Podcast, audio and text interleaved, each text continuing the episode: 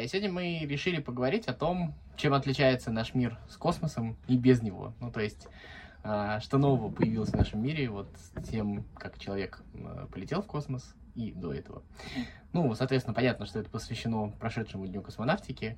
Мы все это обсуждаем, и, не знаю, согласишься со мной или нет, все-таки космос настолько обширная тема, которую, наверное, вот э, в одном подкасте обсудить очень тяжело. И вот сегодня мы, наверное, дополним в том числе, что было в наших предыдущих подкастах и в прошлогоднем, и вот который был предыдущий у нас выходил. Ну да, мы там как бы обсуждали литературу, а мне хотелось бы взять, знаешь, как-то шире, не в плане того, как она отражается в литературе, тем более, что вчера мы тоже говорили и про искусство, то есть про живопись или графику и кино. И, то есть, мне, как бы, знаешь, вчера пришло в голову, что а, космос для какой-то, ну, какого-то поколения людей – особенно в, ну, как скажем, наверное, в, в Советском Союзе, но мне кажется, и в мире тоже космос каким-то в какой-то момент как будто бы заменял собой религию. То есть он или стал религией. То есть э, получается, что вот э, человек вышел в космос, увидел, что никакой там условный боженик на нас не смотрит, и э, как бы это, с одной стороны, очень сильно ну, Локацию Бога надо переосмыслить, да? Где да, то есть пошатнуло, да, и, на мой взгляд, наверное, тоже возникли какие-то некоторые радикальные течения вот там и в христианстве, и в исламе в том числе, потому что, ну, возникли какие-то вот эти тревожные ощущения, что, ну, как бы старая религия не работает, да, но, с другой стороны, для многих это было именно такой вот, ну, какой-то вот верой э, в светлое будущее, да, то есть это вот сродни коммунизму. И на самом деле же вот был уже большой пласт советской фантастики, в которой коммунизм равно э, космос, в плане того, что именно вот э, как бы там разговоры о будущем, о том, что коммунизм победил на Земле, и он побеждает по всему космосу. Не, слушай, ну, как бы в твоих словах есть э, доля правды, но мне кажется, все-таки то, о чем ты говоришь, э, не стоит сужать до какой-то советской действительности, потому что, ну, примерно похожие признаки же были все-таки и, так скажем, в капиталистическом мире. Ну да. И поклонение космосу, оно, ну, в другом виде, оно, конечно, тоже существовало. И вот эти религиозные проблемы, особенно когда мы с тобой говорим про какие-то радикальные течения, это же не ответ на какую-то советскую интерпретацию космоса, да? Это Нет, это именно проблема, мне кажется, на мировой. из того, что люди и, испугались. И э. люди же испугались, тут, наверное, стоит объединить, тут они испугались как бы как бы прогресса, как бы быстрого развития, а космос это просто самое яркое, самое яркое явление во всей этой как бы вот этой вот череде прогрессивных событий, да? Да. Вот. И мне, что касается, вот, что касается религии, я бы с тобой согласился в том, что попытка заместить одну религию другой, условно говоря, да? То есть не надо верить в старых богов, верьте в новых, да? Но при всем при этом, мне кажется, что вот э, классический религиозный сюжет, а он же, да, он же во всех религиях так или иначе похожий. Ну, вот. А, он просто ну, в каком-то смысле адаптировался под эту картину. И уже вот в той же, э, под новую реальность, да, и в той же литературе, в кино мы уже видим, ну, как бы, тот же религиозный сюжет, просто в масштабах вселенной, а не в масштабах. Ну, то есть, э, как бы, это же зависит от того, просто в каком мире мы считаем, что мы живем. Земля плоская, значит, мы просто считаем, что Бог находится там, я не знаю, где он там может находиться. да. На небесах. Да. А, земля круглая, значит, он там находится в какой-то другой Да, в какой-то другой точке. Вот. И если Вселенная большая, то как бы это же не вопрос того, как бы, нет, об этом могут спорить там один верующий против другого верующего, но в совокупности вот эта вот религиозная тема, она, мне кажется, осталась само собой. То есть я бы вот тут не говорил, что а, тут может быть как бы советская действительность, вот ты правильно говоришь, она попыталась как бы использовать для создания собственной религии. Но никакой другой религии не получилось, вот что я хочу сказать. Просто продолжение той же самой религии, она просто адаптировалась а, под ну, новую реальность. времена поменялись. А вот мы вчера с тобой как раз смотрели а, ну, я показывала, значит, на лекции картинки и того же Палиха, который, то есть палихских художников, которые еще при советской власти рисовали а, весь а, ну, такой цикл жизни э, Гагарина, и это был практически, вот знаешь, как житие mm, да, да, но то, здесь вот мы с тобой можем уже в теологический спор скатиться такой. Не-не, но... я имею в виду, что они, по, что получается, что из э, Гагарина делали такой, э, ну, как бы, ирзац Христа. А, мне просто кажется, что, возможно, я где-то это читал, возможно, у меня совокупность каких-то прочитанных вещей э, родила вот такое вот ощущение, что вот когда в христианстве говорится о э, пришествии Христа, мне кажется, их очень много этих пришествий, каждый раз в новом. И у каждого времени условно свой бог. Вот в определенном времени Гагарин был богом для определенных людей, да, то есть вот такое второе пришествие. Для кого-то там сейчас это тот же Илон Маск, там еще что-то такое. То есть это вопрос того, просто какое имя сейчас актуально, какое имя как бы соответствует этому статусу на сегодняшний день. Ну, грубо говоря, вот. это какой-то условный аватар. Ну да, я не хочу тоже скатываться, я э, как раз именно с точки зрения... Вот. То, что это, то, то, что это стало, это повлияло на религию. То, что это сумел туда вместиться, я спорить не буду. Ну вот в том, что как бы это какое-то что-то новое, новое прочтение или новые лица, я не согласен. Мне кажется, это просто а, старые лица в новых телах, что ли, в новых ну, образах. Или наоборот, вот да. Ну, то есть новые да. тела в старых э, образах, да. ролях, да? То, то есть, не, не, ну это понятно, и опять же тому же Гагарину, понятно, мне особенно было нрав... нравилось э, то прокрустово ложу, куда его впихали, э, впих... не знаю, как это правильно сказать, но смысл в том, что он тоже как бы не хотел быть бронзовым памятником, наверное, и не хотел быть, э, но он им стал, да? Слушай, вот я вот, вот, честно говоря, не героем. очень хочу додумывать, кем они хотели быть и кем они не хотели быть, если честно, я не знаю, может быть, э, я не знаю, кто-то лучше знает, но я вот как, каких-то таких вот ощущений, а уж после Терешкова я вообще не хочу, если честно, додумывать, кто чего хотел и кто чего не хотел. Это можно... Ну, стукнуться очень сильно. Это понятно. Но ты знаешь еще, что мне э, хочется сказать, что вот э, когда тема космоса активно развивалась и была на повестке, е, у меня есть ощущение, хотя я, наверное, не права, что как будто напряженность в мире была меньше. Ну, хотя там, конечно, был этот уже Карибский кризис, да, но тем не менее, все равно какой-то вот, ну потом, зато потом был Союз Аполлон, да, то есть были какие-то проекты, которые, несмотря на то, что мы были очень разными, и у нас была холодная война, космос как будто все-таки объединял людей. А потом сейчас он как будто перестал это делать. Ну, мне кажется, что тут немножко это ощущение, ну, во-первых, сама сейчас привела в пример все-таки Карибский кризис и другие там, да, и в целом там всякие э, войны вот, на Ближнем Востоке, они начались в 70-х, когда еще как бы космическое противостояние не закончилось, еще что такое.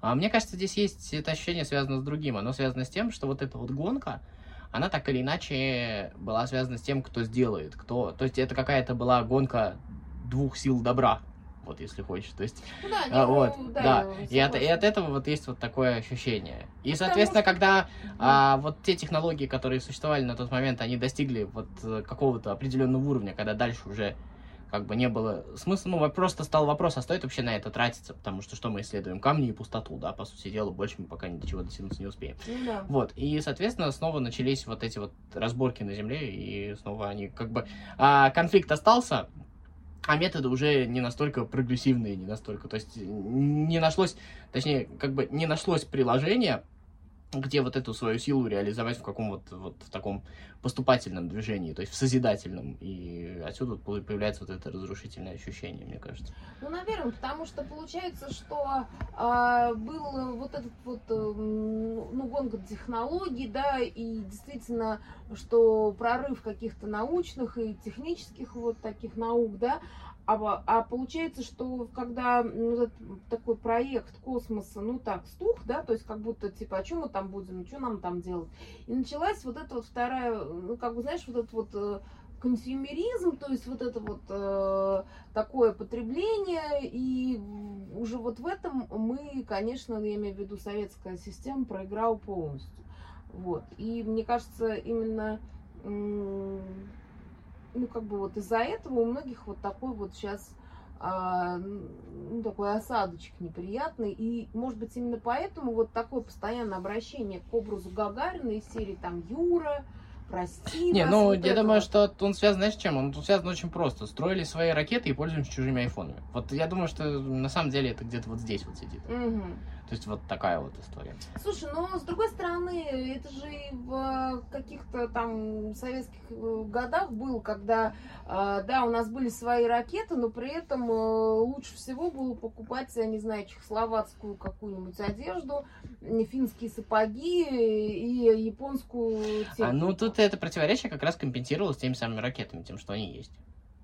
Ну, не знаю, вот меня лично ничего не компенсировало. Но, видимо, Нет, но э, мне, мне тоже ничего не компенсировало, я это вообще не понимаю. Я вообще, честно говоря, не понимаю, потому что мы сейчас снова скатились к вот этому делению наше не наше, оно мне Мгм. это деление до смерти противно, если честно, само Для по себе как явление, потому что э, он идет по улице куча народу, и много из них кто мой, а кто не мой. То есть это в любом случае так.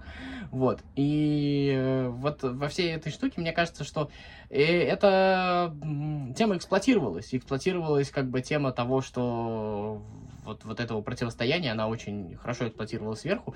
И просто ракета это был способ как бы ну, как, когда есть чем гордиться. Ну, то есть это условное наше зато. То есть мы типа, Да, да, да. Мы, мы живем без газа, зато у нас ракета. Да, но понимаешь, э, почему, условно говоря, а, вот этот вот период 60-х, 70-х, он все-таки, ну как бы, мы живем без газа, но ракеты есть в реальности. А есть же, потом появилось ощущение, что мы живем без газа, и, в общем-то, и в ракеты не очень веришь в их реальное существование. И вот это вот уже тяжелее. Отсюда Ну, я появляется- согласна с тобой, но э, давай мы как-то поговорим о том, что э, э, сейчас есть у нас какая-то тема космоса, которая могла бы, ну, выстрелить второй раз. Или только Илон Маск у нас один единственный такой. Слушай, ну Илон Маск на самом деле объединяет в себе целое движение.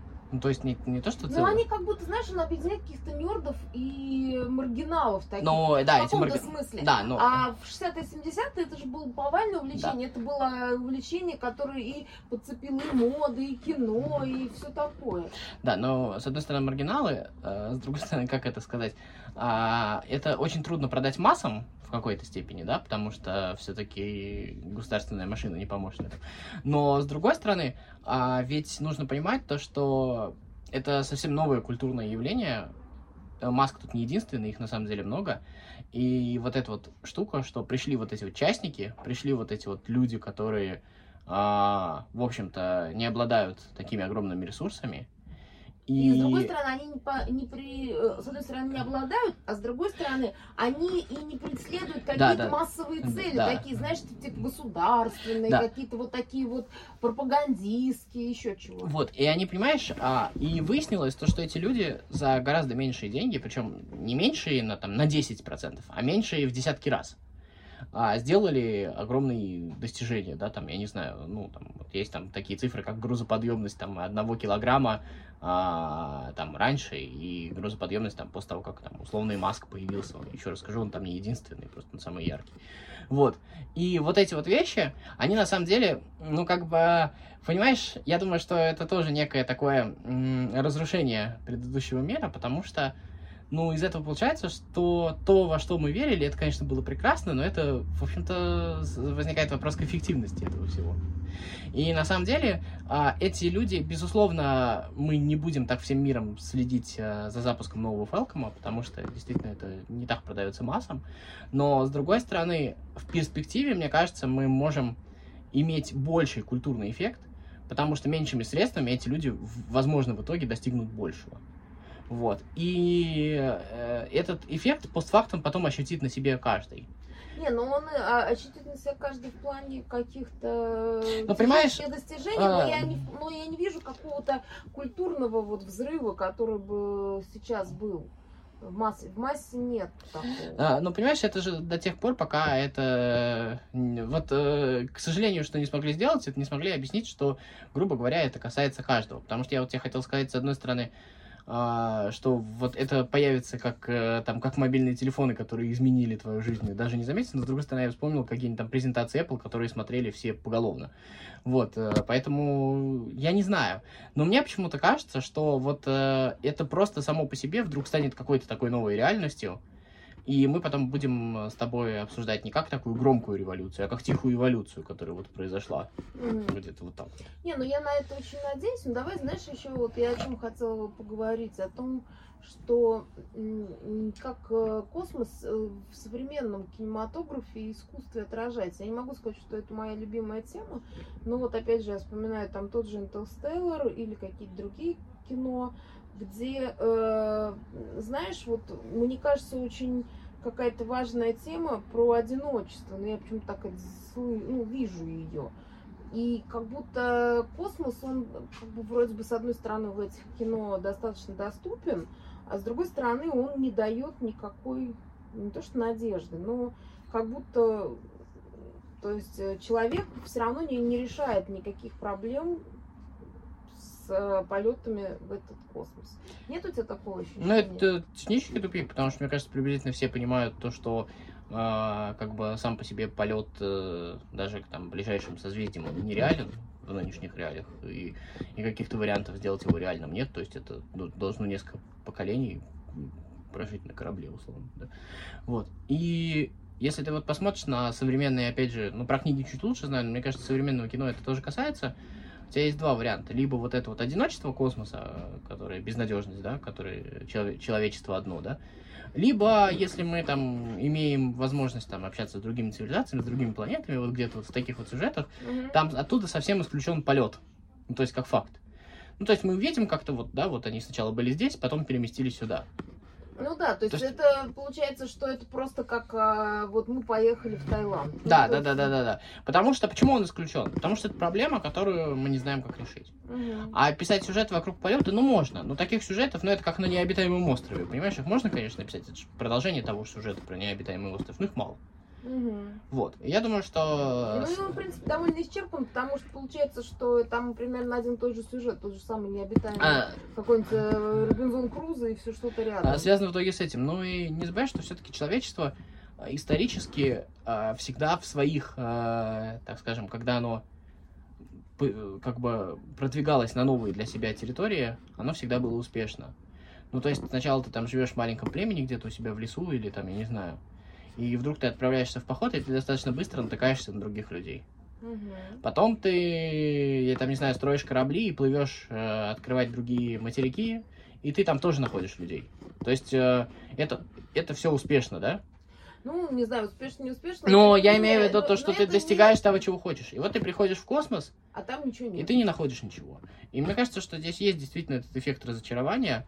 И все, чем мы можем пока наслаждаться, что вроде бы мы нашли планеты, на которых чисто теоретически возможна какая-то жизнь, и эти планеты настолько далеко, что мы на них пока можем смотреть только в телескопы и больше никаким образом. И это, конечно, ну, немножечко так очень сильно огорчает, потому что, а, ну, как бы, это даже страшнее, чем оказаться единственным материком, где есть люди на, на, на планете, да, это еще страшнее. Вот, я думаю, что это одна из основных тем, вот этот вот, этот вот сюжет. И это же порождает многие вещи. То есть ты понимаешь, что если у тебя случится контакт с другой цивилизацией, то этот контакт случится, скорее всего, в ближайшее время точно не по твоей инициативе. Да. А раз не по твоей инициативе, значит, эта цивилизация будет мощнее, да, то есть... Э, да, и ты, значит, не ты будешь диктовать условия да. этого контакта. И это, я думаю, что психологическая проблема. Я думаю, что как только ты начинаешь задуматься о космосе, от этого становится дискомфортно, дискомфортно любому человеку, угу. безусловно. И тут весь вопрос в том, насколько мы вообще, насколько наши технические возможности, насколько наша склонность к прогрессу, а мы понимаем, что тут такая пропасть, которую мы там не то что за одно, мы там за десятки поколений не решим, скорее всего. И это очень сильно огорчительно, тем более, что тут есть же чувство такого облома, да, то есть, может быть, через несколько поколений мы успокоимся, но мы вот то поколение, ну, грубо говоря, предки, родители которых, условно, действительно, ведь казалось то, что полет. Гагарина это только начало. Это да, сейчас да. все, все вообще просто, я не знаю, там. Ну сейчас там, да, вот будем... сегодня Гагарин полетел в космос, послезавтра ну, мы высадимся на Марс. Ну эти немецкие видеомагнитофоны мы их сейчас с Венеры привезем, понимаешь, вот что mm-hmm. это такое. То есть это, это, это все, это новые возможности, это что-то нереальное, все. Конец, зачем воевать на Земле, если куча всего есть? А тут выяснилось то, что... Ну, собственно, Звездные войны, даже само название, оно же как бы как раз и отсылает нас к тому, что люди переместили вот э, как бы свое ну, как бы экспансию, да, за пределы вообще, и Земля уже никого как будто не интересует. То там вообще Земля так как-то по касательной, да? Вот, э, и мне кажется, что вот это вот важная вещь, которая есть. А что касается Звездных войн, это вот одна тема еще, которую мы думали обсудить с тобой, да, это вот э, про то, что космос же стал еще таким иносказанием, то есть такой Мгм. метафорой, когда условно у тебя есть какой-то на Земле конфликт, какая-то нерешенная проблема, и ты в своем художественном высказывании можешь перенести ее за пределы Земли, сказать все, что ты хотел сказать, и не ограничивать себя в этом. Ну да, то есть не называть условно японцев японцами, да, Ну да, а- ну, а обозвать их как-то по-другому. И самое главное, что как бы это же у тебя может общей картиной, да, чтобы обратиться без частности, потому что условно повстанцы и империя это штука, которая подходит под много-много разных мест, да. Ну, слушай, ну это, в принципе, одна из таких форм пр- практически любого конфликта, который Вот, почти, да. ну, очень многие конфликты можно именно так И, объяснить. и тут есть два варианта. Это способ поговорить о важном, это раз. И второй вариант это же еще и то, что мы не можем выбраться за пределы своего мышления. И это тоже такая проблема. а, В том смысле, что нам Мы кажется, везде что находим свои какие-то Да. те же самые... что все конфликты, вещи. которые будут, э, Они будут там, такие. да, они, они, они будут такие же. А это не факт. И вот это вот э, то- тоже достаточно интересная вещь, на которой, допустим, ну, разные там э, писатели, опять же, вот в книжках я достаточно часто встречал, пытались размышлять, как вот человеку, пытались сами придумать какую-то модель, которая выходит за пределы привычного вот человеческого такого социума. И в итоге они все равно утыкались во что-то привычное. То есть, ну, я вот ни одной удачной попытки придумать какую-то новую модель я не заметил. Ну, ближе всех, наверное, был Лем, да, вот в Солярисе. Это, мне кажется, самая такая, самая идеальная, самая крутая вот эта вот э, штука. Мгм. То, что вот даже, э, когда вот это вот живое существо в виде вот этой вот жижи на этой планете, да, и оно тебя, от тебя обороняется твоими собственными видениями. То есть, ну, Мгм. это как вариант, возможно, вполне себе. Не, ну это интересно, да, это хорошая, опять же, метафора. Я, знаешь, подумала, что, наверное, действительно мы не сможем изобрести ничего, что в нас самих не содержится. И именно поэтому нам очень сложно представить э, какой-то другой мир с какими-то другими правилами. А мне тут еще, знаешь, что кажется? Вот тут самое удивительное, то, что есть ловушка. То есть для нас потенциальный контакт э, с другими цивилизациями, возможно, более развитыми, опасен. Но, с другой стороны, скорее всего, без этого контакта мы не сможем сделать свой собственный скачок дальше. То есть мы в каком-то смысле, ну, вот э, на этом уровне пришли к своему какому-то тупику.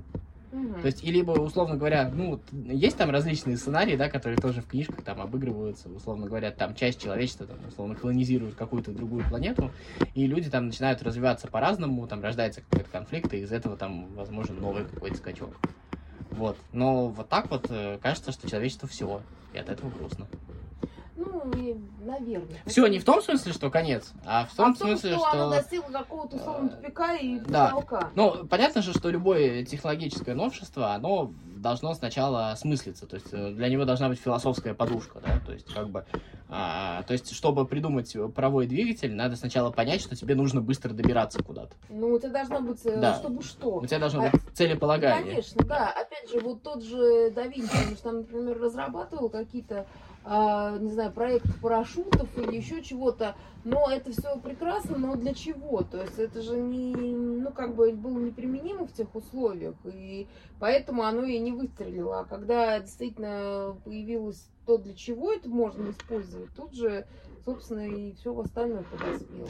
Вот. Я единственное, что хотел бы вернуться к твоей вот этой вот э, теории про то, что как бы меньше напряженности было, когда был космос. А, мне кажется, что вот тут вот важная вещь, что когда мы развиваемся, мы делаем что-то, условно говоря, созидательное, а не разрушительное. Вот разрушать можно по отдельности. А созидать можно только вместе. И вот эта вот созидательная часть, она все-таки предполагает контакт. И вот это вот э, предлагает надежду. Поэтому я до сих пор, в общем, условно, там, к празднованию Дня космонавтики, мне, может быть, не нравится, как там, ну, какие-то э, вещи, как мы это делаем. Мгм. Но сам факт там празднования Дня космонавтики, сам факт почитания космоса мне очень сильно приятен. Он потому что гораздо более созидательный и гораздо более пред- предполагает контакт. Потому что все вот это там брюзжание слюнами, там, кто-то скажет, мы сами сделаем, кто-то скажет, мы сами, сами сделаем. Это вот чушь собачья. Вот это вот вещь, которую можно делать только как бы с- совокупностью каких-то усилий. И вот в этом смысле за это я, конечно, космос люблю. Вот, кстати, ты про это вот тоже говорила, возможно, а как раз а, во всех книжках, во всех фильмах а человечество на Земле представлено как какая-то единая организация. Да, То есть его да. сложно, сложно себе представить человечество в космосе как, а, Как со- совокупность каких-то государств. да. США, Да, да, да, да, да. То есть они, может быть, существуют, но они уже не столько значительны, потому что таких больших целей можно достигать только какой-то какой-то более-менее объединенной вот истории. Ну, потому что, мне кажется, это вполне логично, и поэтому многие действительно писатели, которые пишут о каком-то там обо- необозримом, можно даже сказать, будущем в космосе, там Земля представляется единым действительно организмом. И я думаю, что хорошо. Вот, ну это да, это хорошо, если так и будет, только единственное, что нам осталось понять, что, в общем-то, такое единство достигается не тем, что ты кого-то прогибаешь и заставляешь писать по-своему, а тем, что ты договариваешься, и каждый идет на какие-то уступки, и находится какой-то баланс вот в этом.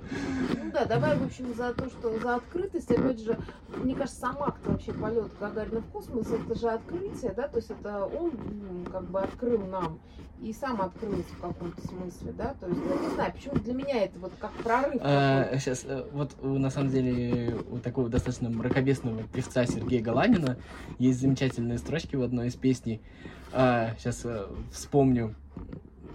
Что-то там э, Юрий Гагарин, Юрий Гагарин, Юрий Алексеевич Гагарин. А, значит, там, ну, смысл в том, то, что он вырвался первый и увидел красоту Вселенной, а мы с тобой не смогли. Вот, вот с- с- Ну смысл вот в да, этом, да. то ну, есть- в общем, я просто давай... он первый вырвался из плена, увидел красоту Вселенной. Вот вырваться из плена. Вот космос это действительно вырваться из плена. Да, поэтому Да. давай мы вот на этом завершим, потому что мы все-таки за то, чтобы воспринимать э, 12 апреля как праздник э, выхода из тьмы, да, из какой-то, как там Циолковский любил говорить, колыбели э, человечества, но нельзя же всю жизнь жить в колыбели. Да. Вот, вот так. Ну что, всем пока тогда.